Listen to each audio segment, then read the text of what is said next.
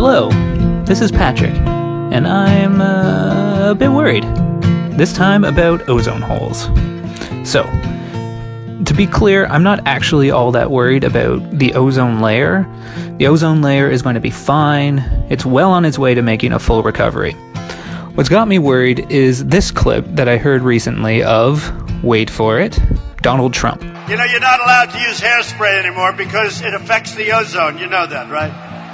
I said, You mean to tell me, because you know, hairspray's not like it used to be. It used to be real good.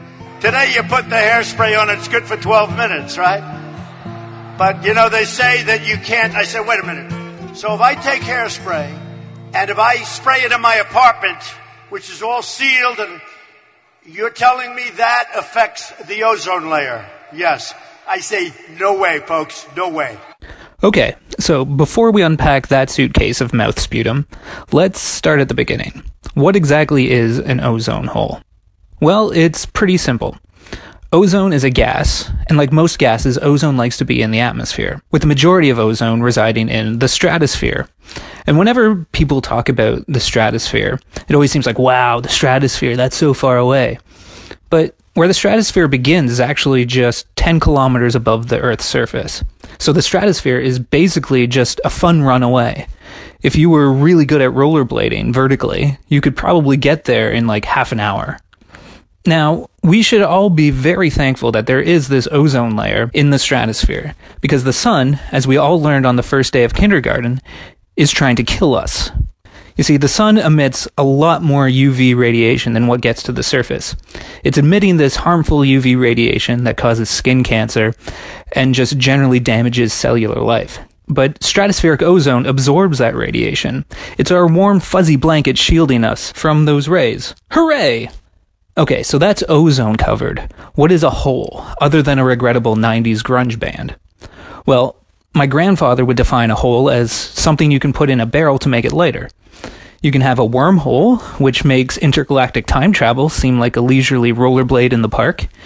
You can have a glory hole, which is a whole other reason to be worried. Uh, you can have a sinkhole, which is a hole in your sink. You can have a foxhole, which is a hole in your fox. For example, little known fact that I just made up. In every episode of The X Files where Mulder gets shot, David Duchovny would shout, Look, Scully, another foxhole! Apparently, Gillian Anderson made the mistake of politely chuckling the first time he said this. And then after that, he just wouldn't let the joke die. And that's probably why their marriage didn't last. But I digress. Ozone hole. What is that? Well, it's fairly straightforward. An ozone hole is a region where you'd expect to have lots of ozone, but instead, there isn't a lot of ozone. And this consistently happens every spring over Antarctica. The main problem is, or was, from CFCs. CFCs are molecules that contain carbon, fluoride, and chlorine. And yes, they were used for a long time to propel hairspray. And as far as I know, there is no such thing as naturally occurring CFCs. CFCs come in a can. They were put there by a man in a factory downtown. Anywho, they were used in things like hairspray and spray paint, basically anything that sprays, ocean spray. But they were also used as refrigerants in fridges and air conditioners. They were used as solvents, used in dry cleaning, lots of stuff.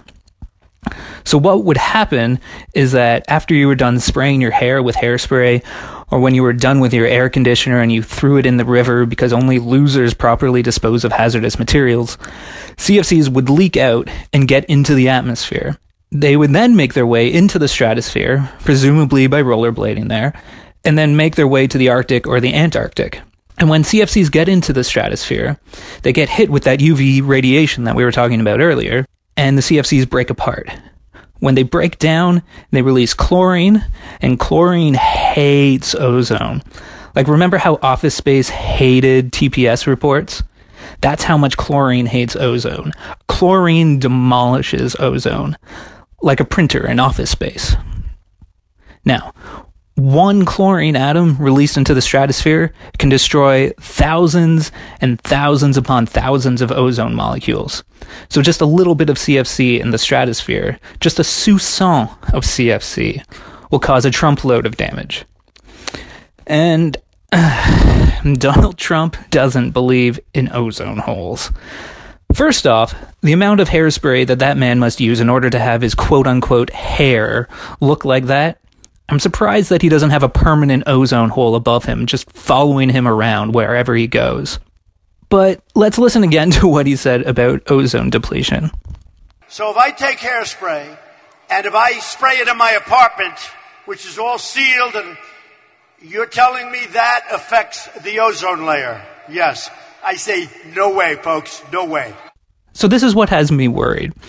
I'm worried that President elect Trump doesn't believe that the ozone hole is real, or that humans cause the ozone hole. Moreover, it's also kind of worrying that he doesn't seem to think that air can escape from his apartment. I've got air, I've got the best air, no one can steal my air. I'm also a little bit worried that that was my best Trump impression. Whatever. I mean, the ozone hole is well documented. Since 1979, NASA alone has built and launched over 15 different satellite instruments where the explicit mission objective is to monitor the ozone hole. And yes, by over 15, I do in fact mean 16. And let's talk briefly about the Montreal Protocol. The Montreal Protocol is the international treaty that banned CFC production. It was signed by every single country in the world, maybe even some outside of the world, but every single country signed the Montreal Protocol. That includes Belgium, for some reason. Kofi Annan himself recently heralded the Montreal Protocol as perhaps the single most successful international agreement to date. And Kofi Annan is one of those people who, I mean, I know his name and I know he's a big deal, but when it comes down to it, no one really knows who he is. It's the same with Boutros Boutros Ghali or your father. So suffice it to say, Kofi Annan is a fan of the Montreal Protocol. And the Montreal Protocol dealt with the very real problem of ozone depletion. Ozone depletion was a problem that was clearly happening. We saw it happen. It happened. It seems weird that I would have to say that. It was a real thing that we saw happening in the 70s and 80s and the 90s. Just like we saw Michael Jackson transitioning into a white woman. We saw it. Year after year, there were lower and lower amounts of ozone in the ozone hole. The ozone hole was getting bigger each year. Then, in the mid 90s, that all stopped. It stopped in the mid 90s. Sure, there was still an ozone hole every year, but it was no longer getting consistently bigger each year. Ozone levels each year were more or less constant. It stopped in the mid 90s because we started phasing out CFCs in 1991. And by 1996, worldwide production of CFCs was banned outright. And now, ozone levels are actually, fingers crossed, recovering we fixed the problem. It's still going to be a while before we get all of our ozone back, but we averted the crisis.